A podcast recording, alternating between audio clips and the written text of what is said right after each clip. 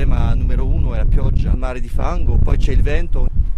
Quando c'è stato l'attentato a Parigi ero qua, è successo un immenso incendio che ha bruciato 2500 metri eh, quadri di tende. La gente si, si riscalda con uh, candele, con, uh, con il gas. Arrivo in Egitto. Da quanto stai qua? Uh, un mese per andare in Inghilterra. Come pensi di arrivare in Inghilterra? Quella, come si chiama? Quella camion. Quanto costa? Non c'è soldi per pagare.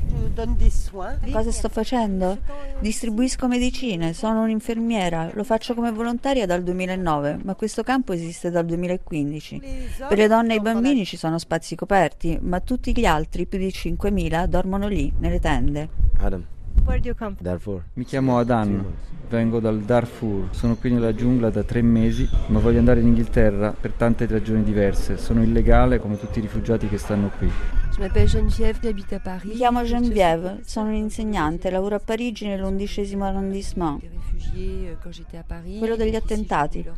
Ho avuto l'occasione di incontrare dei rifugiati e vengo qui per parlare con loro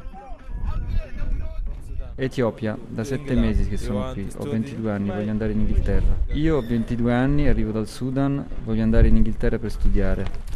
Abusivo però autori- autorizzato dallo Stato, hanno detto qua siete tollerati. Come è organizzato il campo dentro? Ci sono dei, dei quartieri, sì, c'è il quartiere sudanese, il quartiere afghano, il quartiere curdo. Io ho visto stamattina bambini di 10 anni, 12 anni da solo.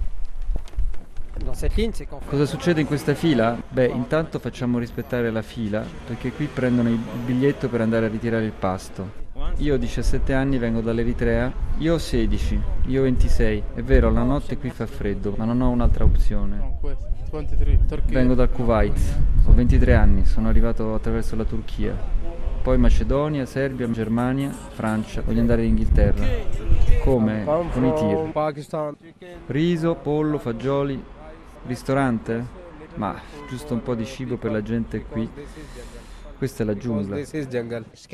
Molti casi di scabbia, sì, ma soprattutto condizioni di malnutrizione, molte infezioni e pochi casi di TB. La nostra associazione si chiama HANDS International. Ora stiamo facendo le vaccinazioni per l'influenza. Ci sono associazioni inglesi qui perché qui siamo sul confine del governo francese ci ha contattato. Qui ci sono 7.000 persone con bisogni veri, primari. Sappiamo da dove vengono, ma dove vanno non si sa. È vero che tutti vogliono andare in Inghilterra. In Inghilterra la situazione del lavoro è più facile, la situazione dei documenti. In Francia si parla di ni, ni. Questa gente non è ni espulsabile ni legalizzata in Francia. Veramente una situazione umanitaria disastrosa. Io vengo dal Kuwait e tu? Italy. E che fai qui? Vieni, fai l'intervista, io non voglio fare l'intervista, cosa fai tu per me?